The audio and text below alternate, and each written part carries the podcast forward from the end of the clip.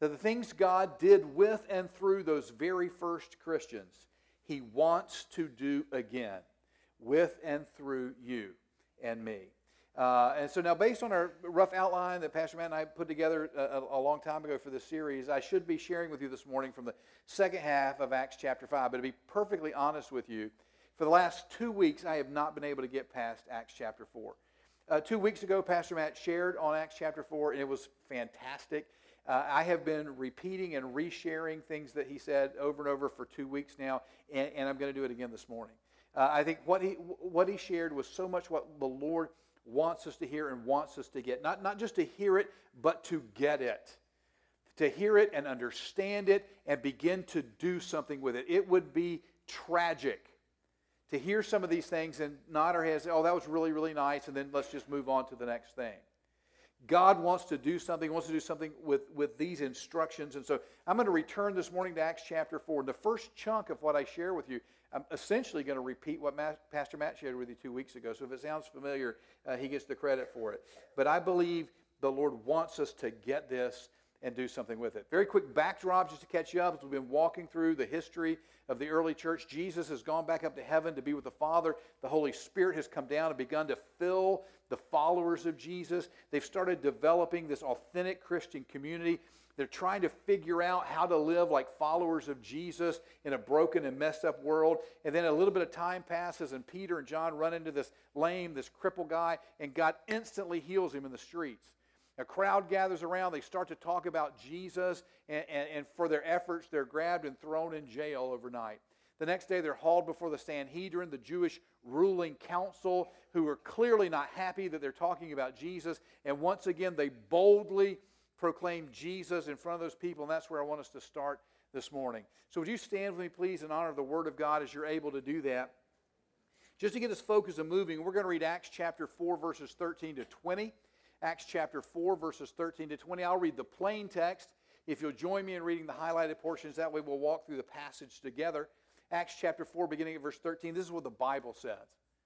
When they saw the courage of Peter and John and realized that they were unschooled, ordinary men, they were astonished and they took note that these men had been with Jesus.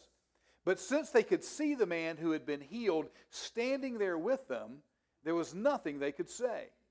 So they ordered them to withdraw from the Sanhedrin and then conferred together. What are we going to do with these men? They asked. Everybody living in Jerusalem knows they have done an outstanding miracle, and we cannot deny it. But to stop this from spreading any further among the people, we must warn these men to speak no longer to anyone in this name. Then they called them in again and commanded them not to speak or teach at all in the name of Jesus. But Peter and John replied, Judge for yourselves whether it is right in God's sight to obey you rather than God. For we cannot help speaking about what we have seen and heard. Praise the Lord. This is the word of the Lord, and you may be seated. Now, the very first thing Pastor Matt pointed out two weeks ago when he shared from, from, from this passage and a little bit more was the fact that these were totally regular guys. Ordinary Joes, regular Jills, regular people just like you and me. Sometimes we tend to forget that when we look at the early church, but they were regular, ordinary people. From time to time, they messed up big. Just like when John and James wanted to call down fire out of heaven and burn up a whole bunch of Samaritans. Or when Peter denied three times even knowing Jesus on the night of his arrest. The Bible says that when the Sanhedrin looked at Peter and John, says they realized that they were unschooled, ordinary men. In other words, when they looked at these guys, they thought, these guys are nothing special. There was nothing about them that would particularly cause you to want to sit up and take notice. And yet, people were beginning to sit up and take notice. These ordinary, unimpressive guys were starting to have an incredible impact on the people and the community all around them. And I think, Lord, do that again with us today. That leads me to the second observation the Sanhedrin had when they looked at these guys, which is they observed that they had been with Jesus. The Bible says, when they saw the courage of Peter and John and realized they were unschooled, ordinary men, they were astonished and they took note that these men had been with Jesus. As Pastor Matt encouraged us two weeks ago, we have got to get with Jesus. We've got to spend time with Jesus, to spend time with Him in His Word, looking at Him and listening to Him and learning from Him and letting Him change us. That was the life pattern of the very first followers of Jesus. And people noted that they had been with Jesus. And from their times with Jesus, they went out and talked about it. As they explained to the ruling authorities, we cannot help speaking about what we have seen and heard. Some of you in your own lives have had similar personal times of revival. Times when you were so incredibly in love with Jesus, you were so enthralled with the Holy Spirit, you were so intently into the Word of God. You read your Bible and you got excited about what you found there, what the Lord was showing you. You came to church and you got excited about what you were hearing, what you were learning and seeing and, and learning about the Lord. You got excited during the praise and worship. You expected God to move in your life. And you could not wait to tell somebody about it. You couldn't wait to talk about what, was God, what God was doing in you, what God was showing you, what was happening inside of you. you'd go to lunch with people, you'd take your Bible and you'd show them the passages you'd been studying. You'd talk to them about what God was teaching you as you read your Bible. You'd share stories about how last week God showed me this, and this week that very thing came up at church or work or school or at home. Anybody have times, stories of times like that in your own life? You read in the Bible how Jesus healed all these people, you couldn't wait to run into a sick person. Not because you want people to be sick, but because you couldn't wait to tell them what God was showing you, and you could not wait to lay your hand on them and see what just might happen. You got together with people just to pray. You got together with people to share the gospel. You always, always had your Bible with you. You were always talking about Jesus. You were always telling stories about cool things God was doing because you were regularly seeing God do cool things. I believe today when people say, I want things to be like that again, I believe God responds by saying, I want you to be like that again because I believe things will be like that again when you and I are like that again. Too often we get it completely, exactly, perfectly backwards. We think when things change in the church, when the preaching gets better, or the music gets different, or, or this happens, or when things change here, or things change there, then I'll get excited about Jesus again. That is perfectly and exactly backwards. God's plan has always been to change the things around you by changing you to change the circumstances around us by changing us. It's time to stop waiting for other stuff to happen, to get with Jesus in His Word, and then go out and tell people what He shows us there. That brings me back to Pastor Matt's three questions from two weeks ago. The first question he asked, you may remember, was why don't we see this stuff happening more often? More healings, more miracles, more people being saved. Why aren't we seeing it more often? There was a time some people might say, well, we'll see it more often when we start doing church like Pastor Murley did. The bad news is these guys weren't doing church like Pastor Murley did. I saw these things happen miracles and healings, and, and, and I wasn't in Pastor Murley's church. I wasn't even in a charismatic church. So, what's the answer? Why don't we see these things happen more often? I believe the answer to Pastor Matt's first question came in his second two questions. And the second question he asked was Do people think of me as someone who has been with Jesus? Is that my reputation? Is that one of my defining characteristics?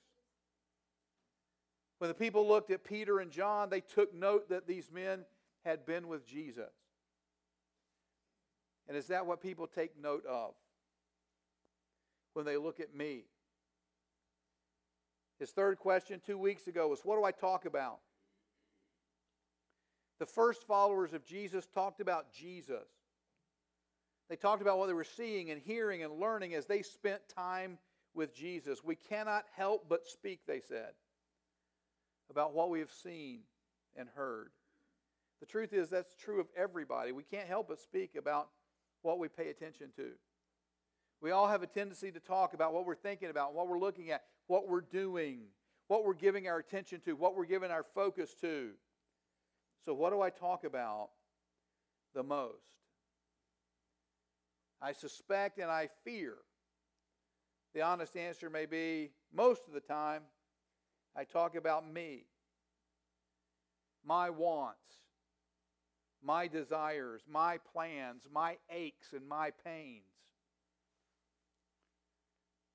The first followers of Jesus talked about Jesus. In Acts chapter 4, the Sanhedrin understood. All you have to do to stop a move of God, all you have to do to stop a revival, is stop people from talking about Jesus. But to stop this from spreading any further among the people, they said, we must warn these men to speak no longer to anyone in this name. If you want to stop a revival, if you want to stop a move of God, you just have to stop talking about Jesus. Just stop using the name of Jesus out there where the people are. But I suspect the converse is just as true. If you want to start a revival, if you want to start a move of God, we must start talking about Jesus. We must start using the name of Jesus out there where the people are. And I don't want to be naive. I don't want to be foolish. I don't want to be crude. So I want to be sure you understand I am not suggesting that I believe you have it in your own ability and your own power to bring about a full scale revival. Obviously, that is a work of the Spirit of God. The Holy Spirit has to do that. The Holy Spirit has to move. The Holy Spirit has to convict. The Holy Spirit has to draw people to Jesus and grant them repentance and grant them faith. The Holy Spirit has to touch and heal and deliver and restore. But listen, the Holy Spirit wants to do that. The Holy Spirit wants to bring people to Jesus. The Holy Spirit wants to do the will of the Father. And historically, the Holy Spirit has done that. Whenever the people of God press into Jesus and the Word of God and then go out and share with others what they're seeing and hearing and learning. That's how it happened with the very first followers of Jesus. That's how it happened with some of you in the 1970s. It's how it happened with me and a group of my friends in the late 80s and early 90s. And I have to tell you this morning, I am just unschooled and ordinary enough to believe that's how it can happen again. A few weeks ago, a, bunch of us went to uh, Omaha, Nebraska for the LCMC annual gathering. The keynote speaker there was a guy named Greg Finke, and he was talking all over just exactly this sort of stuff. For three weeks now, I've been resharing things Greg Finke shared because I thought it was Jesus and it was worth sharing. One of, his, one of his observations was this he said, The modern church has replaced discipleship with scholarship. And what he really meant by that was this. Now, don't go blame the seminarians because that's not what he was talking about. What he really meant was this an awful lot of Christians read the Bible and listen to sermons to hear cool stuff they never intend to do anything about. Let me say it again. An awful lot of Christians read the Bible and listen to sermons in order to hear cool stuff they never intend to do anything about. They just will say, oh, that was a good word. Wonder what will happen next week. But listen, Jesus speaks and Jesus shares things always in order to do something. Jesus speaks in order to change us, and Jesus speaks in order to equip us to change the world. Jesus speaks in order to change us, to give us something to apply in our lives and be transformed and become more like Him. And Jesus speaks in order to equip us, to give us something to give away, to equip us to make a difference in the world. Every time Jesus gives you something, every time Jesus says something, you think, man, that's really cool. Every time Jesus gives you something, he expects you to share it with others, to take what you've been given and give it away. And as Greg Finke pointed out in Omaha, if you take it in and take in and take in and take in and you never give back out, that's called constipation. It's not good for you, it's not comfortable. And Jesus never intended for his church to be constipated. You and I were created to be conduits, to receive and give back out again, to take it in and give it back out, to receive from Him and share it with others, to be blessed and to be a blessing. So when the Lord shares something neat with you, you see it in the Bible, you hear it in church, it happens, somebody shares a word in a service. When the Lord shares something neat with you, you need to give it away. It is always His intention that you receive it, you change, and you give it away. You receive it, you change, and you give it away. This is the first New Testament pattern of revival. Receive it, change, and give it away. And all three steps matter. If you're not spending time with Jesus, you're never, ever going to receive it. We have to have time with Jesus. Open your Bible expecting to meet him. Come to church expecting to meet him. Go into prayer expecting to meet him. Go to small group and micro group expecting to meet him. Look and listen for the Holy Spirit because everything begins when you receive it from him. If you're not spending time with Jesus, you're not likely to receive it. And if you're not uh, applying it and letting it change you, you don't really have it yet. Pastor Murley used to say, You're not changed by the Word of God you hear, you're changed by the Word of God you do. At Resurrection Church, one of our core values is we are married to the message. We believe the stuff we teach. We believe the things we say. And we are working to close the gap between what we say and what we do. We are working to close the gap between what we believe and how we live. If you're not spending time with Jesus, you won't receive it. If you're not applying it and let it change you, you don't yet have it. And if you never give it away, it will die right there with you. Jesus shares stuff to change you, and Jesus shares stuff to equip you, to put it in your hands so you can give it away. When Peter saw that lame, that cripple out there in the street, he said, Look, I don't have any silver or gold, but what I have I give to you. In the name of Jesus Christ, stand up and walk. Jesus put healing in Peter's hand, and Peter gave it away. Jesus wants you to share. You receive it, you change, and you give it away. For two weeks, I have been re giving things that the Lord gave me through Pastor Matt two weeks ago. For three weeks, I've been re giving things the Lord put in me through Greg Finke because I want to I want to practice what I preach. Can you imagine what might happen? I say what might happen because only the Spirit of God can genuinely bring a full scale revival. But can you imagine what might happen if every person in this church made a rock solid commitment to take one Jesus thought every week?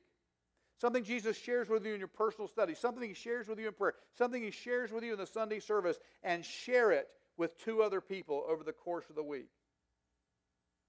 That one Jesus thought that was shared one time in a church service, if 200 people would share it twice, now has 400 times the exposure, 400 times the opportunity to make an impact and make a difference from just being shared once to being shared at least 400 times in the course of a week. What if those of you guys who are really big in social media, I, am not one, but what if you were? What if you are? What if you considered every week before you leave this property? You take a shot of the service, you take a shot of something, and before you leave the property, on Instagram or Twitter, on your Facebook page, you share one meaningful thing Jesus gave you, shared with you, did for you in the service.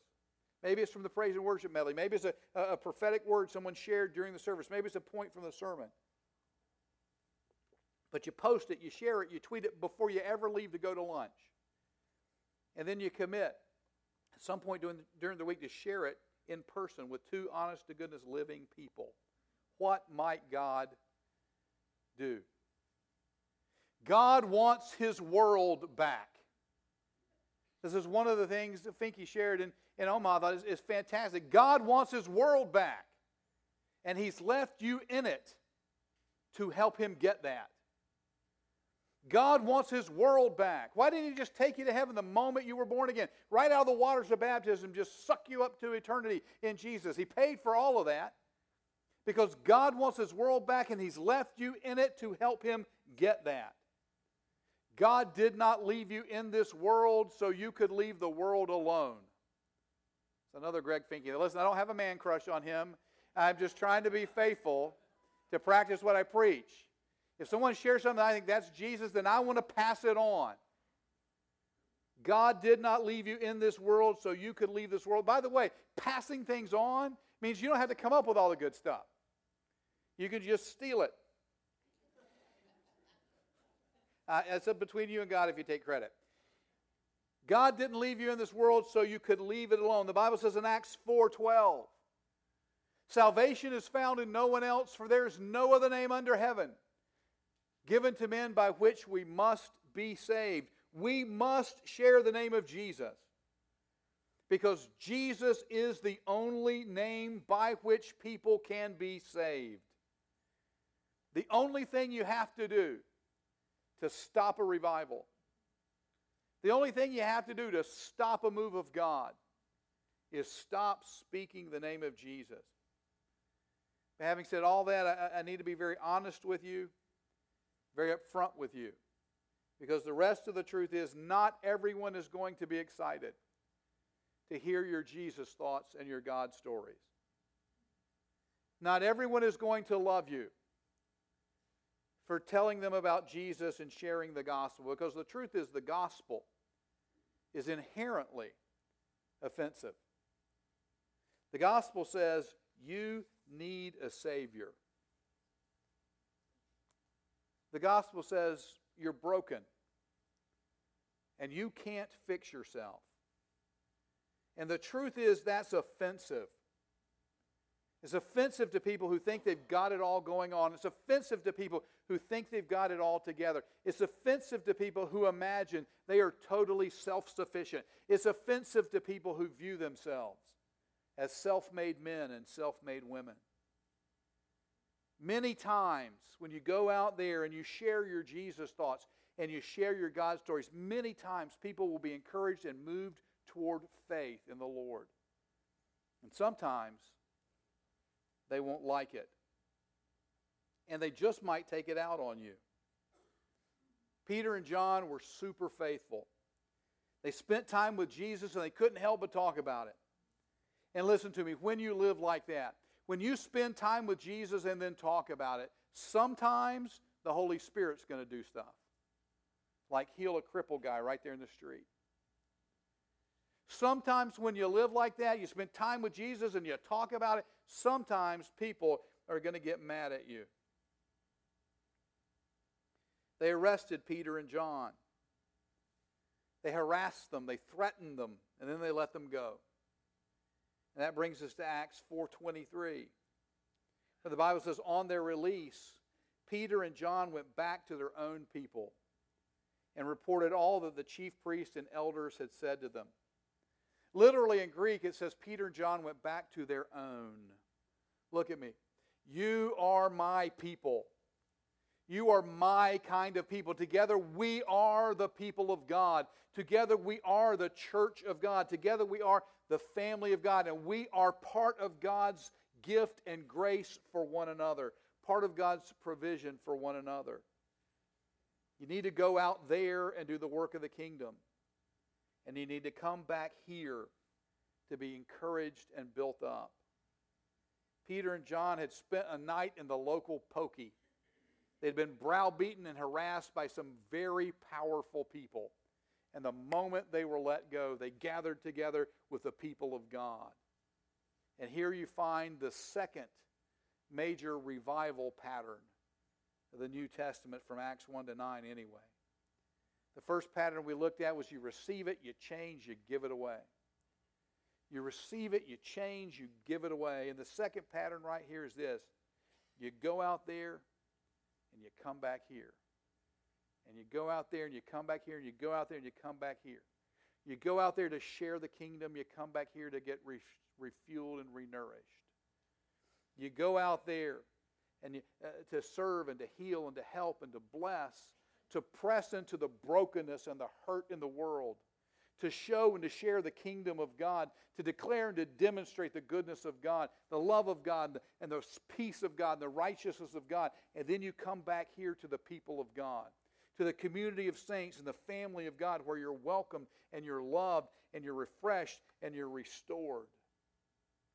You go out there to do the work, you come back here to be strengthened and prayed for. And we do it over and over and over again. We go out into the world, we come back into the community. We go out in the world, we come back to small group and micro group where we can open up and dump our hearts and talk about our joys and talk about our, our, our, trials, talk about our frustrations and, and our successes. And we get help and counsel and encouragement and prayer. Someone called me just a couple uh, days ago. They were out of town, they were having a, a pretty rotten time. Things were going pretty bad. They called and they just wanted a familiar voice and some prayer. And they started telling me what was going on. And it's, it's pretty bad. I mean, they're having a pretty rotten time. And they said, literally, they, they, they said to me, and I quote, I just wanted to hear one of your prayers. This is someone I prayed with many, many times over the years. They get it. Man, we go out there and sometimes we get beat up out there. So we come back here to be encouraged and strengthened and prayed for, and to do that for one another. You go out there, you come back here together, we go up to God. The Bible says, On their release, Peter and John went back to their own people and reported all that the chief priests and elders had to say to them. When they heard this, they raised their voices together in prayer to God. It's the second great New Testament revival pattern. God's basic pattern for life for his people. You go out there, you come back here, together we go up to God. And then you go back out there again. Every week, I, have a, I, have a, I meet with a small group in my home. I meet with three different micro groups at different times during the week. And we are pressing into this whole idea of sharing your Jesus thought, sharing your God's word, jiggling the door with the people around you, seeing if someone will open it up. We are working on that and talking about that. And every week we get together and we, ch- and we check on each other and we see how it's going. Zach's in one of my micro groups a couple weeks ago. He, he came to agree. He shared. Uh, he decided he was going to jiggle the door with some of the guys from the White Water Center he works with, and we were talking about the Holy Spirit. And he said, "Hey, man, at church we're talking about the Holy Spirit, how the, how the Spirit of God comes and lives inside you. It is awesome." And immediately the guy said, "Anybody see the football game last night?" And it's like, you know, it, there's this little bit of air, you know, that kind of goes out. And, and he was talking about it. But in micro group, man, we were able to celebrate the effort they say, dude, that's awesome. That is so cool that you're jiggling the door. And we reminded each other it is God's problem what happens with that. Only the Spirit of God can make anybody care. Only the Spirit of God can push somebody to open the door. We jiggle. The rest of it is up to the Lord. We, but, but, but together we could celebrate and, and encourage and, and remember the goodness of God together in it.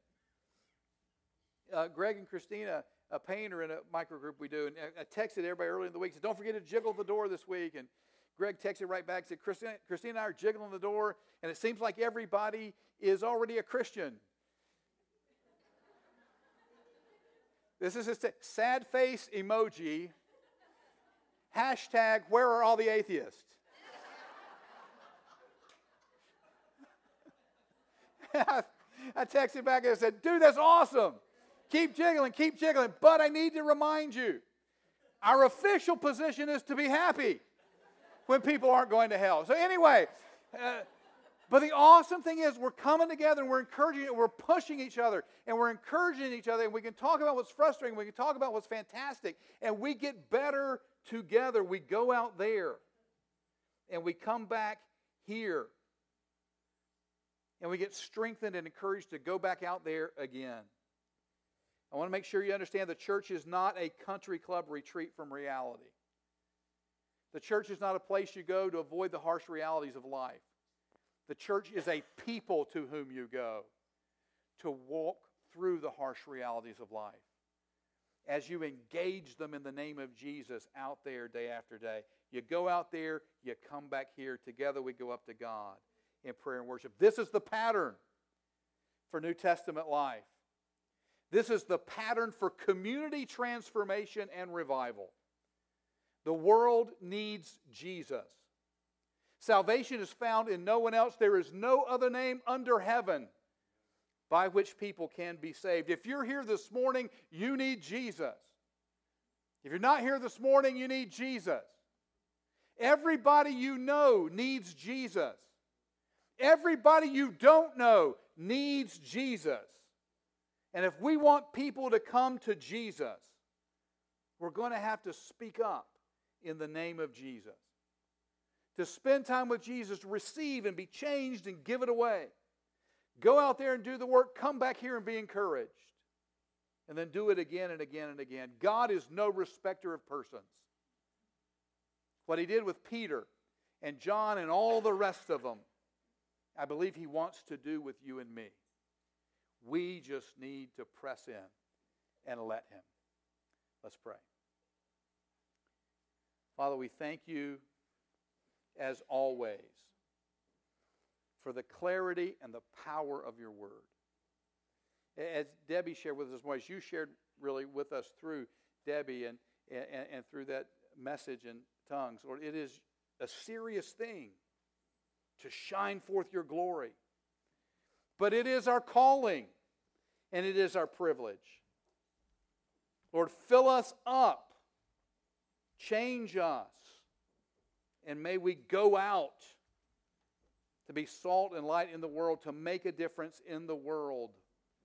And use us, we pray, to transform our community, to change our city, to change our world for your glory and for the benefit of many. We ask it in Jesus' name. Amen. Amen. We're going to continue to work.